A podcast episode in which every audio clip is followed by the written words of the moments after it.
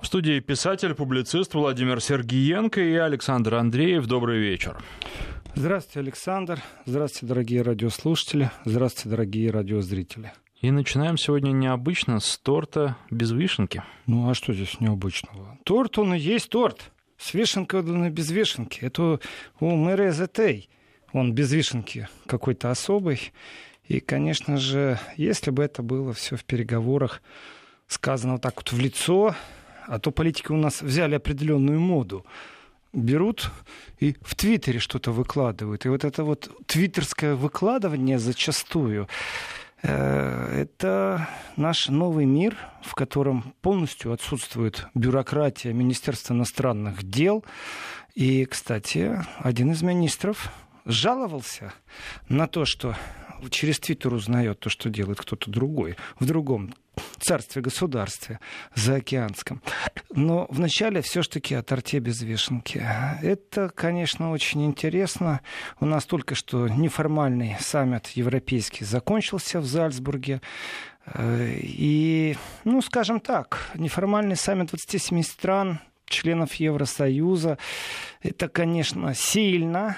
Главы государств съехались, главы правительств съехались, но не смогли они договориться ни Лондон, ни Брюссель об условиях Брексита. И именно Дональд Туск моментом истины всех переговоров вот назвал, наверное, все-таки э, в собственном твиттере вишенку. Угощает он, значит, Мерезу, Терезу Мэй, и ей этот торт сервирует и говорит, к сожалению, без вишенки. Ну, здесь а, Конечно, очень интересно, что он написал. Ну так, кусочек торта, не весь он дает. Э, Все-таки всего председатель Евросовета, конечно же, просто этим подчеркнул, что Европа не готова идти на уступки. Что такое уступки в данном случае? Здесь э, позиция Великобритании проста.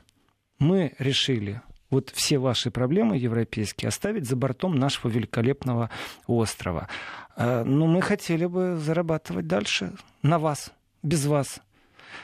Поэтому оставьте нам, пожалуйста, беспошлинное пространство, также беспошлинный, э, беспошлинную перекачку капитала так, давайте еще попробуем, наверное, дешевую рабочую силу из Европы к себе брать, но не иммигрантов. Но платить мы в общую кассу не будем. Вот это вот очень хитрый такой Брексит, с одной стороны. С другой стороны, конечно, можно смело говорить, что Великобританию демонстративно наказывают. Могли бы пойти на уступки. Евросоюз может найти возможности для компромисса. Не хочет просто не хочет.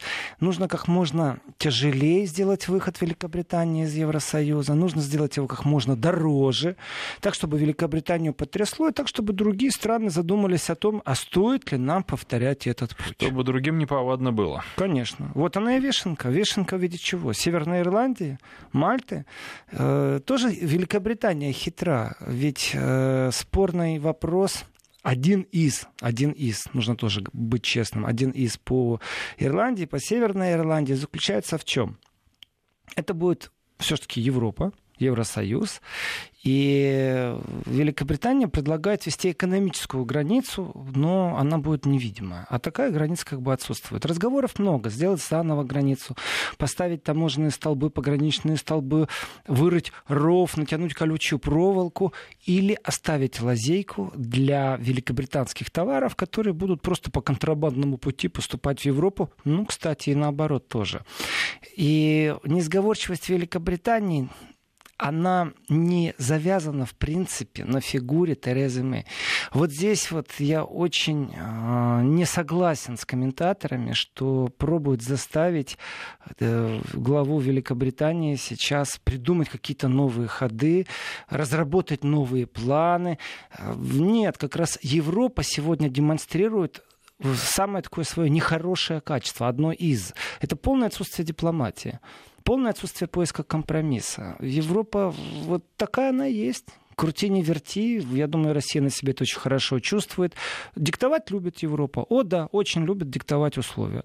Поучать любит Европа. О, да. Но искать компромисс, это значит услышать проблему оппонента, позицию оппонента, огласить свою проблему, свою позицию, после чего сделать так, чтобы не я один остался в выигрыше, или не чтобы я один остался в проигрыше. В принципе, тенденция вот такой международной дипломатии, она уже годы дает сбой, что есть определенная глухота, и только монолог в одном направлении. Когда это относится к России, ну, привыкли уже, мне кажется, а, что Европа глуха. А вот что касается своих же партнеров, здесь претензию не поставишь, мол, государства, свободы СМИ нету, там демократии нету, какие-то меньшинства не защитили.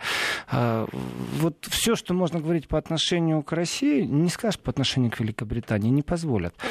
Э, и вот эта вот жесткость позиции, определенный скелет э, дипломатического ресурса, который прорисовывается очень четко. Вот у нас такие хорошие рентгеновские объективные глаза. Мы видим, что на уступки не идут никто, особенно Европа. Так что это не просто тенденция, это ярко выраженная позиция такая. Давайте вот, вот представьте себе, вот мы общались, мы диктовали условия, э, мы от вас требовали что-то, а теперь э, они раздвоились. Это две одинаковые молекулы. И что одна молекула, что вторая молекула, они стоят вот на этой позиции. Э, мы можем диктовать, мы можем требовать. Только они говорят теперь это друг другу. И на это без иронии тоже смотреть не надо. И Тереза Мэй это что думала? Что она приедет и скажет, ой, дорогие мои европейцы, у меня так грустно и так тяжело все на родине, у меня может развалиться кабинет министров, и представляете, Борька Джонсон-то придет к власти-то, клон-то наш дорогой, который любит э, какие-то непонятные тексты выдавать публично и считать, что это хороший тон Министерства иностранных дел. И это действительно так. Борис Джонсон, э, если дойдет вот прямо сейчас очень быстро до кризиса правительства Великобритании, то Борис Джонсон будет свою фигуру, скорее всего, выставлять, потому что он сильный оппонент, но именно там, в Лондоне, для современных либералов английских, для современных консерваторов, которые не могут разобраться, а, что лучше и что хуже для Великобритании, в любом случае есть счета. И эти счета очень простые. Островитяне должны платить деньги в общую кассу. Должны, пока не выйдут и выторговать для себя какие-то удобства. Вот здесь очень просто. Политика политикой. А, есть банки, есть большой капитал, который побежал на перегонки из Великобритании в Европу. Как бы не было, но Европа это большой рынок. И никогда еще банки не были верны какой-то политике, которая еще благодаря избирательному праву все время меняет тех, а, кто руководит этой политикой. И Тереза Мэй покинула, конечно, Зальцбург со смутным чувством того, что она там нелюбима, что ее позиция абсолютно неприемлема для европейцев. Европейцы озвучили еще раз, что они не готовы идти ни на какие уступки. Но если посмотреть, какие уступки и в чем, то, в принципе, я думаю, лет через 10 те и другие скажут, что они были неправы. А может, еще раньше, что вообще все это неправильно. Надо было остаться всем вместе, подверглись общей истории, тенденциям. И самое главное, как мы уже не раз говорили в этой студии, что возникает вопрос, а кто подстрекатель? А кто самый главный подстрекатель того, что одна из держав мощных экономик Европы вдруг решила расстаться? Вот кто бы что ни говорил на Западе, но либо Россия, как говорят спецслужбы великобританские, либо Америка. Америка в этом отношении сыграла свою роль. И решение Великобритании, оно, кстати, на руку американцам, как модель. И здесь по поводу Брексита, вот если расщеплять дальше страны, которые входят в Евросоюз, то, конечно, неумение быть дипломатами, нежелание быть дипломатами, как тенденция, как э, факт, как реальность нашего времени, это вообще то, что мешает Европе развиваться. Вот этот вот либеральный большевизм, наше мнение, оно единственное правильное. И абсолютно не слышать другую сторону. Так что пусть они сейчас потренируются на спаррингах, как сказал сегодня один знакомый политолог, что когда недруги России друг с другом входят в клинч, то Россия только этого хорошо. Я не очень согласен с этой моделью, потому что ну, это ни по какой касательно никак не задевает Россию. Здесь можно только смотреть, как они общаются друг с другом. То есть это не значит, что Европа иногда особо не любит Россию. Нет, что вы, она просто не умеет по-другому общаться. Вот привыкла э, диктовать условия, и все, и не больше, и не меньше. Поэтому, конечно, чувство юмора, которое есть в Твиттере у Дональда Туска по поводу вишенки, это уже тенденция тоже современности.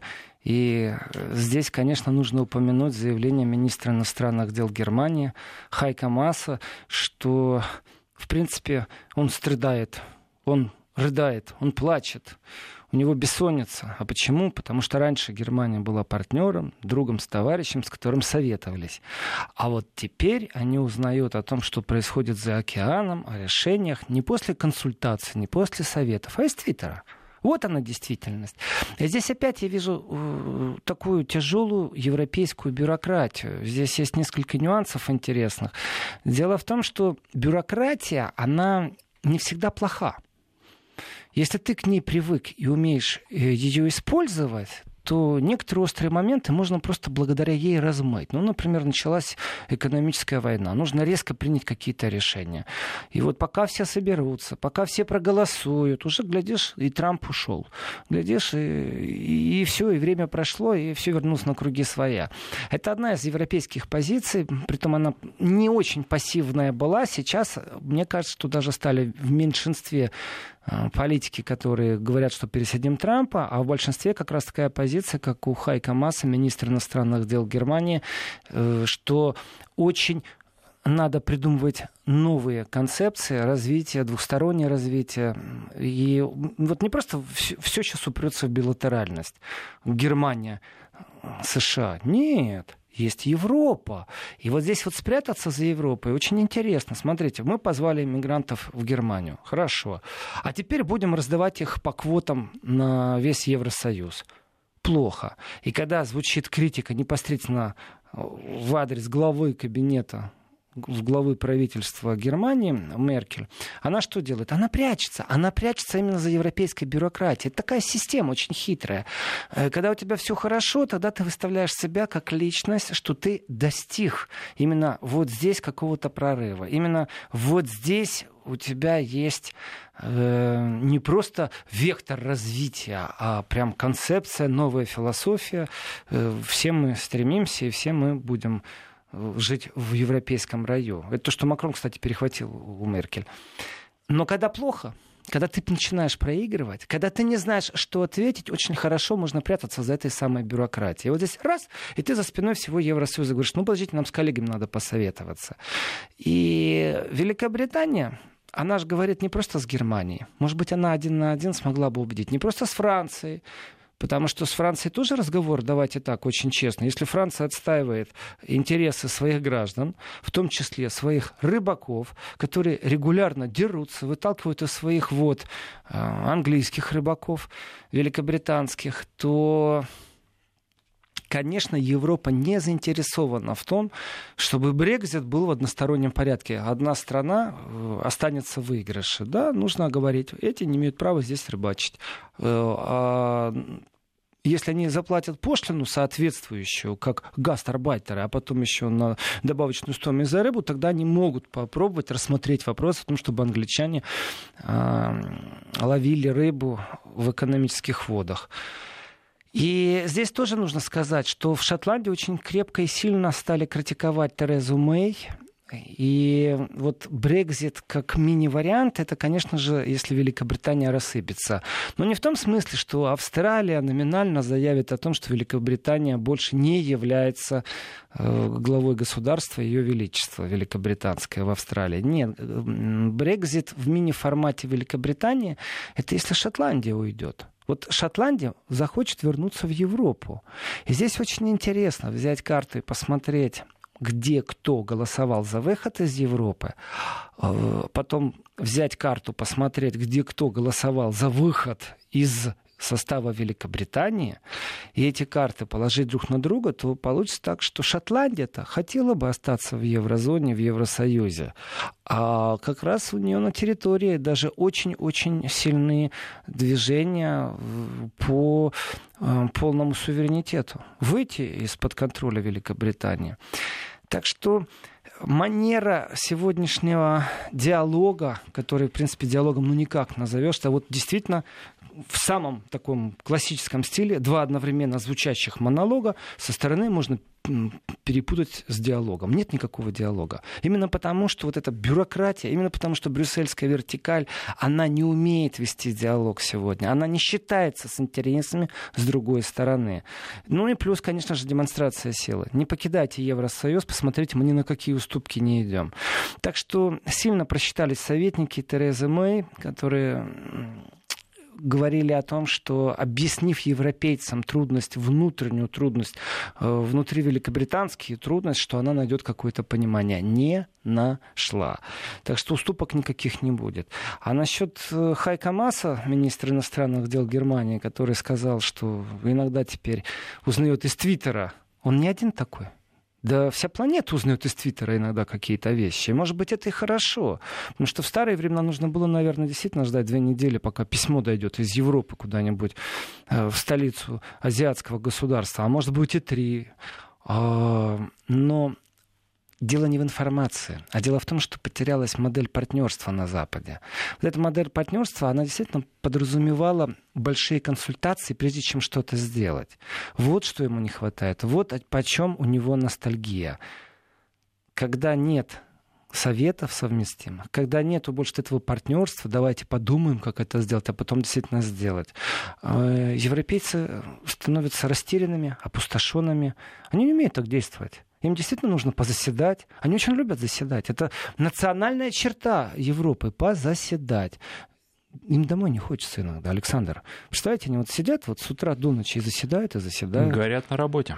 Ну, не горят, нет, они это делают очень даже в развалочку, очень даже в развалочку, медленно и очень щепетильно в мелочах. Знаете, э, все проголосовали, кто будет вести список присутствующих. А, ну, все 27 стран, список есть. Так, э, возражения есть? Да нет, уже давай быстрее домой разойдемся, давай же решим, что делать с Великобританией. Или давай решим, что делать с торговой войной.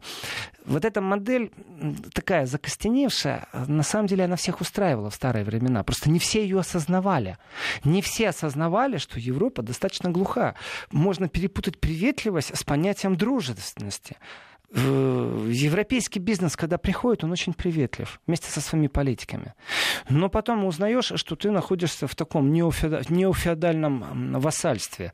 Э, при этом десятину уже ты отдал. Вот сразу. Э, почему? Потому что, оказывается, все, что тебе помогали, это тебе давали в кредит.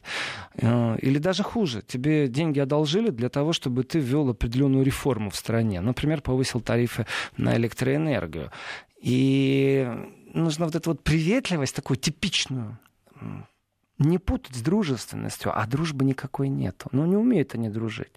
В этом отношении жалобы Хайка Масса, знаете, они настолько естественны, потому что не умеет он работать в другом режиме. И как бы он ни страдал и не мучился, есть факт Америки глубоко все равно, что думает министр иностранных дел Германии.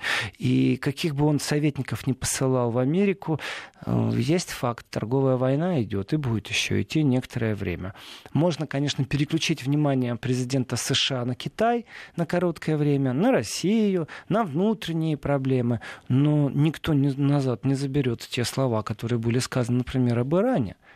Вот США э, решила новую программу Ирану предложить, чтобы договориться как-то. Только невыполнимые пункты ставят. Что может быть э, хуже невыполнимых пунктов? Это значит, я не хочу с тобой сотрудничать в будущем. Все открытым текстом. Я провоцирую тебя на что? На необдуманность?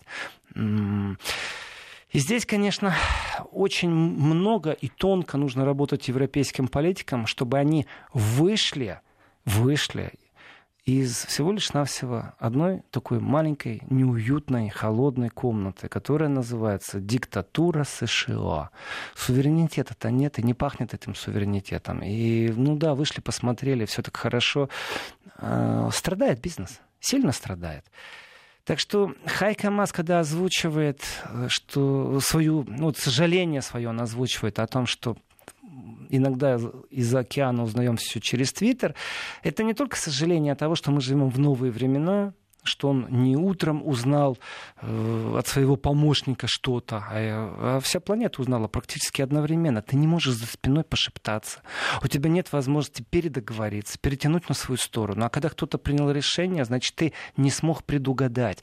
И вот в этом отношении э, я могу поставить много претензий немецкому кабинету, уж точно, по поводу близорукости. Э, манера пошептаться, все оговорить, проголосовать, принять решение, это все хорошо. Но политическая близкорукость — это непозволительная роскошь для глав государств и глав правительств. Непозволительная роскошь — это то, что себе позволили Франция, Германия и Польша на территории Украины в трагический момент майдановских событий. И вот эта вот близорукость, она сразу не видна, она сразу не раскусывается. Проходит время, и когда видны жертвы, когда видны минуса ситуации, вот тогда мы можем поговорить о том, что в данный период времени этот политик был близорукий. И как этому политику спрятаться за бюрократической СМИ? Да очень просто. Сказать, что это коллегиальное решение. Это не я принимал решение, а весь Евросоюз. Только не Евросоюз принимал решение, а именно государство Франция, Германия и Польша в лице министров иностранных дел. Вот в этом отношении определенная такая ностальгия по старой манере ведения любых дел, конечно же, она ярко видна у Хайка Маса, ярко видна. И Европа в этом отношении ну, не изменится. Просто нужно четко знать, что если ей неудобно, она всегда спрячется за вот этим вот большинством бюрократическим. А если ей удобно, она будет только поучать и рассказывать, что нужно делать. Писатель, публицист Владимир Сергеенко. Перерыв на новости, затем продолжим.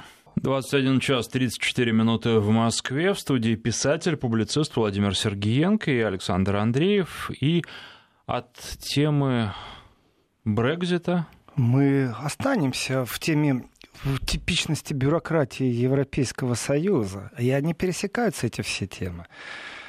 Э, насчет Шотландии, Северной Ирландии, Великобритания будет еще долго откусываться, потому что так не бывает. Дверки-то закрыла, а монетки может вытаскивать из Евросоюза. Но вот с точки зрения бюрократии мы сейчас увидим и немножко другое интересное направление. Вот Украина со всеми ее проблемами проблемами, которые мы иногда знаем, иногда знаем близко и понимаем, иногда которые нам вообще непонятны. Непонятны, потому что таких прецедентов просто не происходит на территории России, таких прецедентов не происходит на территории Германии или Австрии.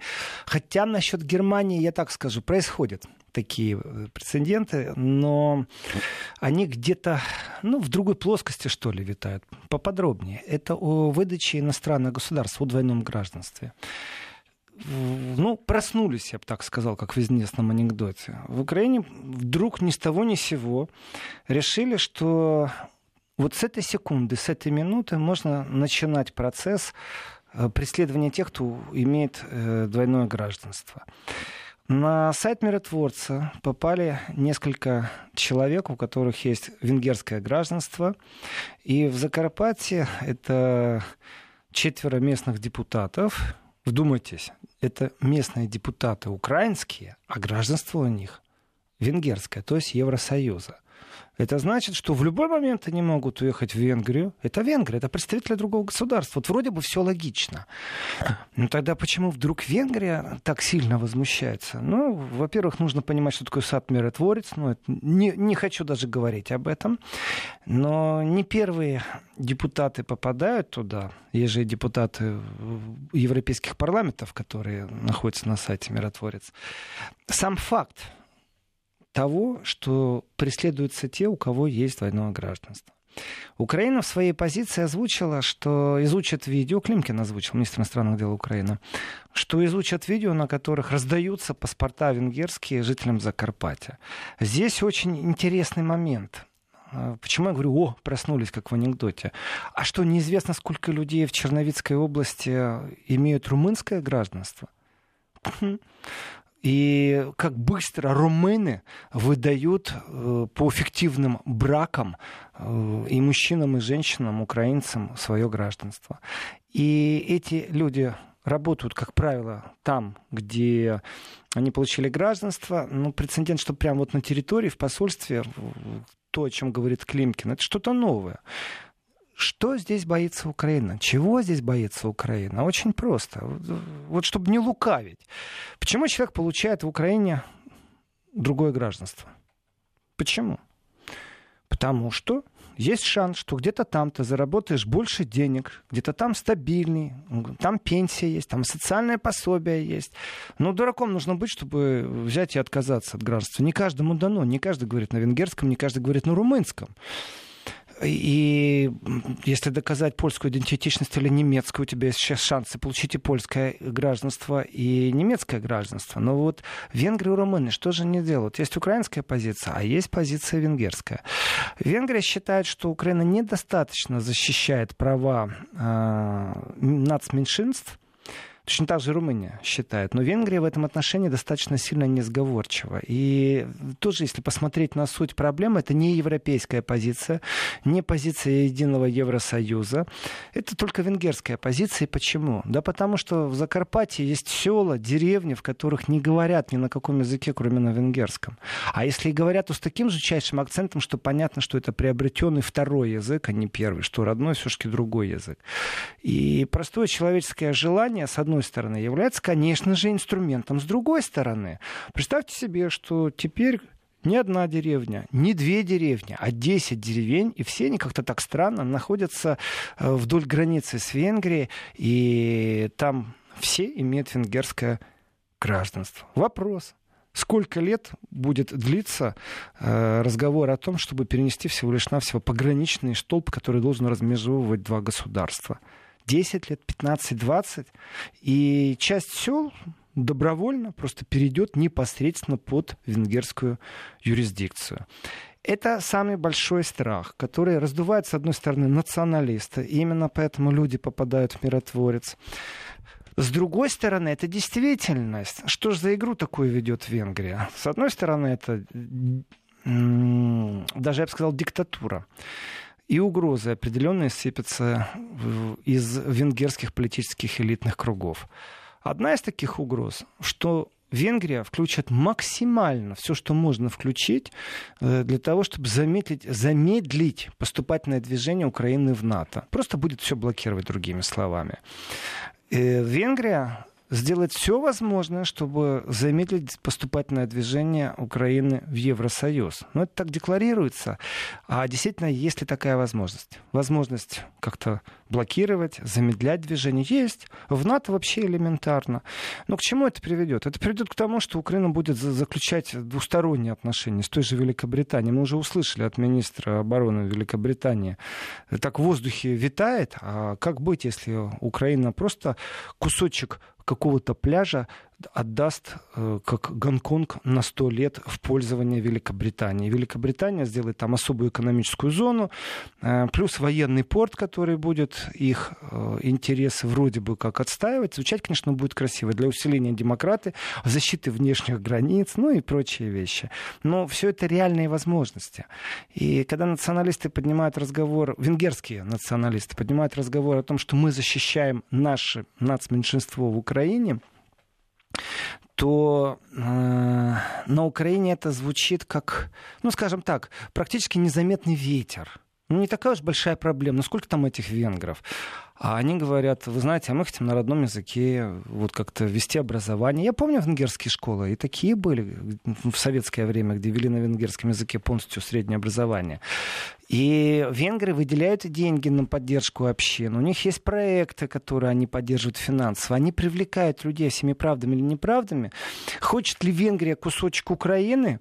Да с большим удовольствием. Да, да, тут даже не надо к бабке никакой ходить, чтобы она гадала. И какое бы правительство Венгрии не было, вы его завтра 10 раз поменяете. Оно будет полностью соответствовать стандартам Европы. Европа не будет никаких штрафных санкций или судебных расследований в сторону Венгрии задумывать тем не менее, венгры останутся венграми, и свои нацинтересы они будут защищать. Э, в этом отношении, вот просто так, там, Раздавать паспорта тоже некорректно. Ну пусть они сами разбираются. Я думаю, Венгрию очередной раз вызовут на ковер в Евросоюзе, в Брюсселе, в Страсбурге и скажут, что же вы такое вытворяете, что это э, за такая поползновучая аннексия каких-то прикордонных сел. С другой стороны, вот Венгрии глубоко наплевать, что и сейчас Евросоюз говорит, у них далеко не дружеские отношения, у них даже взаимопонимания нет, и это опять же вот бюрократия, о которой я говорил перед этим. Э, та бюрократия и полное отсутствие дипломатии, которая которая сегодня есть в Европе. Э, вот то же самое наблюдаем мы в Совете Европы. В ПАСЕ мы то же самое наблюдаем. Но если вы хотите чего-то добиться, идите на уступки.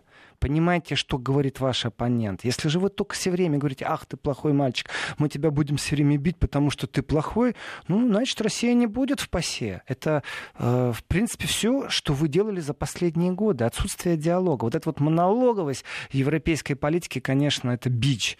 И Венгрия заступаясь за нацменьшинство в Украине, разыгрывают, кстати, очень хорошую карту. Потому что те стандарты, которые существуют в Евросоюзе по защите нацменьшинств, те программы, которые существуют по защите нацменьшинств, поддержание языка, э, финансирование, развитие, это, в принципе, все свобода человека, права человека, закрепленные в основном в законе, в ООН. В общем, все с этим считаются. Э, Украина, конечно, промахнулась, когда ввела этот э, закон по поводу обучения сильно. Она не, не могла додуматься даже. У нее вот советников нету, профессионалов нету, которые могли сказать, что в Евросоюзе будут страны, которые к этому отнесутся очень негативно. Э, какие это страны? Да все страны, с которыми вы граничите. Просто Словакия еще не такая сильная, а Польша, Венгрия и Румыния очень даже играют в этом направлении. Так что э, министр иностранных дел Венгрии Петер Сиарта сказал, что Будапешт, конечно же, в случае высылки консула из Берегова э, будет рассматривать это все как абсолютно недружественный шаг со стороны Украины. Э, так что венгерско-украинские отношения, они все больше и больше напрягаются. Это не значит, что это вечно. Вполне возможно, кто-то отпустит хватку. Вполне возможно, что действительно пару сел перейдет. Мы этого не знаем. Но Венгрия не даст просто так, вот так вот раз пальцами щелкнет и скажет украинцам, давайте, всех миротворец. Еще в этом событии мне очень радует, что страна Евросоюза говорит о миротворце, о Сате, как действительно как определенной э, угрозе для своих граждан. Потому что Германия в этом отношении промолчала, когда депутат Бундестага попал в миротворец. Вот просто взяла и промолчала. Э, считать, что это внутреннее дело вот, э, украинских властей или тех, э, скажем, этих гражданских инициаторов таких платформ, в которых носятся данные людей, является ли это законом, является незаконным. Да есть факт просто, ничего там хорошего нету. Есть факт, когда твоя приват-сфера нарушена, это точно не соответствует стандартам, как бы ты ни объяснял, стандартам европейских догм Владимир, прав человека. мы сейчас Прервемся буквально на несколько секунд. Некоторые регионы уйдут на свои местные новости, а с остальными продолжим, не переключайтесь. Мы уходим в конце часа, а сейчас продолжаем, и у нас еще, ну, 10 минут. Прекрасно. От Венгрии э, можно вот так прям через Украину вернуться опять в Евросоюз, в Польшу. Событие, которое привлекло мое внимание, э, это событие не такого уровня, как Брекзит, как, как саммит э, в Зальцбурге, который действительно официальный саммит. Они просто не, еще раз не смогли ни о чем договориться, ни с Великобританией, ни между собой. Но я думаю, что Европа сейчас использует любую возможность пошептаться друг с другом, потому что ну, Америка жару дала. Просто действительно дала. Торговая война идет здесь без остановки. И что-то делать надо. Вот именно здесь бюрократия это как раз очень мешает. И тут не спрячешься, тут спасать надо свою экономику. И подножки получаешь от всех, и справа, и слева. И Польша в этом отношении оказалась ну, далеко не очень интересной страной. Вот представьте себе, мы европейское содружество. Мы договорились, что живем все по одним тем же правилам.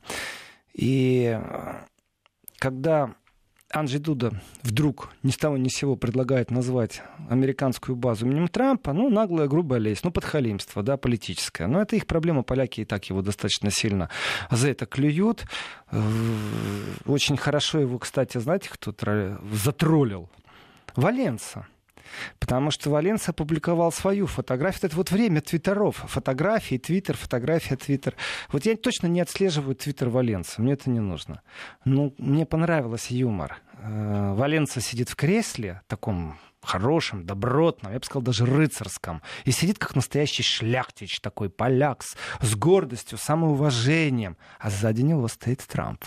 Те времена Трамп был, конечно же, бизнесмен, и Валенса, конечно же, объект интересов любого бизнесмена был в те времена далекие. Но, тем не менее, пощечина хорошая пошла действующему президенту от Валенсы, э, чья фигура тоже достаточно спорна. Ведь слухи о том, что он сотрудничал с органами безопасности, они то поднимаются, то исчезают. Все зависит от суда, как суд решил. Валенса был Боликом, у него была такая кличка — Болик органов безопасности? Или все-таки это вымысел от одного из генералов э, польской безопасности, который решил просто ну, как-то испачкать, наверное, настолько чистого внешне э, лидера солидарности? Так что уважение к своей стране или неуважение, это действительно, пусть поляки разбираются, может только посмеяться с наглости. Но есть один нюанс, о котором практически никто не говорит. Польша предложила модель, э, которая очень-очень подходит американцам в данную ситуацию. Э, такое ощущение, что она, эта модель, была как бы договорена, что ее нужно сервировать. Польша говорит о том, что она будет платить за то, что на ее территории будут расположены силы США военные силы. 2 миллиарда. Огромнейшие деньги. Это просто огромнейшие деньги. 2 миллиарда евро. А, а теперь представим себе вот просто эта модель, что одна из стран Евросоюза готова платить. Представим себе, что Трамп теперь при следующей встрече с Меркель скажет, слушай, а у нас так получается, а, вот уже есть опыт, работа. Нам предлагают, что будут платить за то, что мы их охраняем. Знаешь что? уважаемая госпожа, а, канцлер Германии, не надо повышать налог ВВП на оборону, НАТО, вот это вот все на 2%. Просто платите деньги, и мы будем вас охранять. Ведь он часто говорит, что мы вас охраняем. Мы вас охраняем, а вы у России газ покупаете. Вот эту модель предложил Анджи Дуда. И она может быть перекинута на другие европейские страны. И в этих других европейских странах... Эм, ну, не все будут так счастливы, если им Америка просто счет нарисует за оказанные услуги, потому что счет может быть очень жирным. Это не за месяц работы, не за два. Этот счет будет подписан 8 мая 1945 года, потому что День Победы день окончания войны Второй мировой в Европе, он рассматривается по-разному. У нас это 9 мая, а у западных союзников он 8 мая. Так вот, с этого момента они могут выставить счет. Они же не просто оккупировали Германию американцы. Они охраняют от России. Это риторика, которую Трамп использует по отношению к Европе. И не только в Твиттере. Так что модель Дуды заплатить 2 миллиарда. Это абсолютно новое слово. Мог бы и бесплатно получить все то же самое. Достаточно повторить просто все, что говорил Порошенко или другие лидеры стран Балтии за последние три года. И по логике вещей моральное добро Конгресса США точно получишь. Еще и денег получишь. А нет, не хочется ему, хочется заплатить. Э, забрать у польских граждан дополнительных 2 миллиарда, которые они внесли в налоги. Еще в Польше очень интересный момент произошел. Здесь, правда, не найдешь так быстро, но тоже вектор очень понятен. В польскую прокуратуру вызвали еще одного гражданина Украины, чтобы он дал показания за распространение фашистских материалов. Гражданин Украины, не гражданин Украины, а гражданский общественный деятель, который возглавляет или один из членов вот, украинской общины, которая находится на территории э, Подкарпатского воеводства в Польше. Э, очень интересный момент в чем? Ведь выставлен определенный шаблон восприятия западными СМИ событий, которые происходят э, на Украине. Вот в России говорят о том, что на Украине есть э, нацисты, нацики, фашисты, неофашисты, неонацисты. Да, это не является там, каким-то зашкаливающим в процентном отношении политическим ландшафтом Украины. Но, тем не менее, они есть они есть, и если в обществе есть проблемы, об этом надо говорить. Но на Западе глазки-то закрыли. Глазки закрыли о том, что такие есть вещи. И вот здесь, как это ни странно, вот действительно, у нас мир меняется прямо на глазах. Вчера ты мне друг, сегодня ты мне враг, а теперь враг моего врага тоже мой враг. Вот как удивительно получается. С Польшей, ну, нету любви у России. Ну вот нету. Польша никак не может стать таким форпостом интересов России в Евросоюзе. Ну никак. Они 2 миллиарда вот собрались американцам платить. Они будут форпостом американцев в Европе. Это да. А вот с Россией не сложилось. Притом это вековая традиция, чтобы не сложилось. И вдруг оказывается, украинский зарождающийся нацизм и фашизм вызывает тревогу у поляков – поляки являются сейчас в этом направлении союзниками. С ними можно договариваться, вести разговор, ну, только не на историческую э, тему, потому что здесь они глухие, они ввели пару законов, которые даже тем, кто скептически относится к этим законам, э, могут быть применены, значит, как будет под уголовной ответственностью. В этом отношении заявление американского нового посла, который, ну, вообще тоже такая трагедия для Польши, им же прислали не просто посла, а человека-бизнесмена, женщину, женщину-бизнесмена. И тоже не очень повезло полякам в этом отношении. Человек без дипломатического опыта работы, бизнесмен, женщина э, в первом же интервью сказала, что по-разному они смотрят на понятие концлагерей в Польше. То есть практически нарушила уголовное право. Ее могут прямо завтра вот лишить этих грамот дипломатических, если она будет так дальше говорить. И вот удивительно мир переплетается, и когда читаешь в газетах, что в Польше за распространение фашистской идеологии э, украинец или, может, он поляк, но только он возглавляет украинскую диаспору, или он поляк, но он ведет вот украинскую деятельность, пропагандирует как-то украинскую историческую правду. Все это хорошо, когда на Украине. Откусывайтесь как хотите.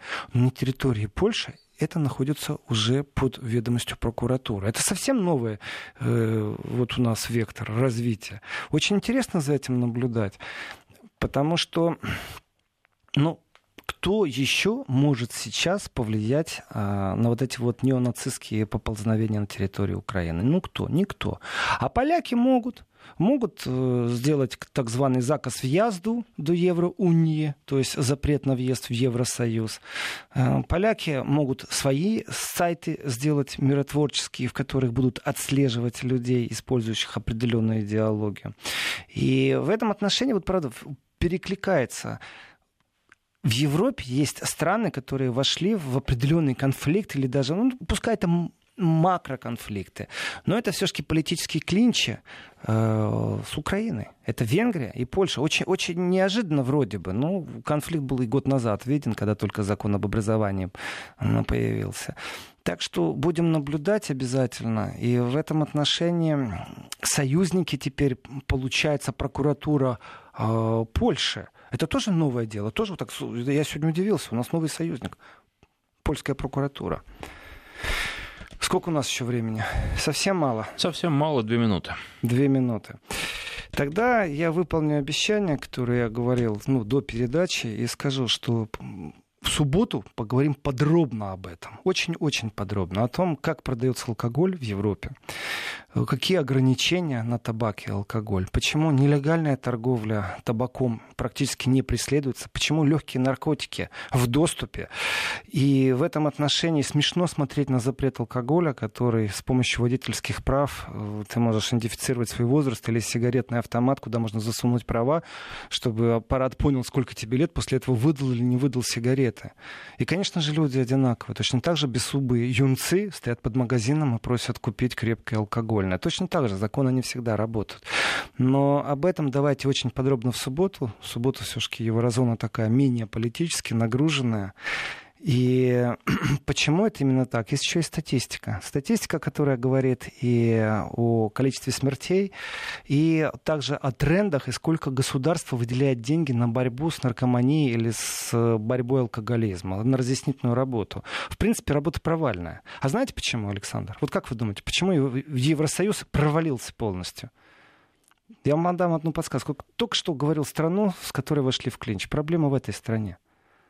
Дело в том, что а, по подсчетам европейских депутатов, контрабанда сигарет из Украины а это нелегальные пути, примерно ущерб 150 миллионов евро в год в экономике. Если это перевести непосредственно в сигареты, которые продаются нелегально, то тогда мы приходим к катастрофическим цифрам.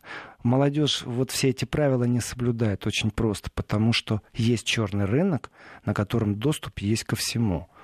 И вот здесь вот... И он будет всегда, потому что сигареты стоят дорого, и Конечно. это супер выгодный бизнес. Конечно. Спасибо, писатель-публицист Владимир Сергеенко.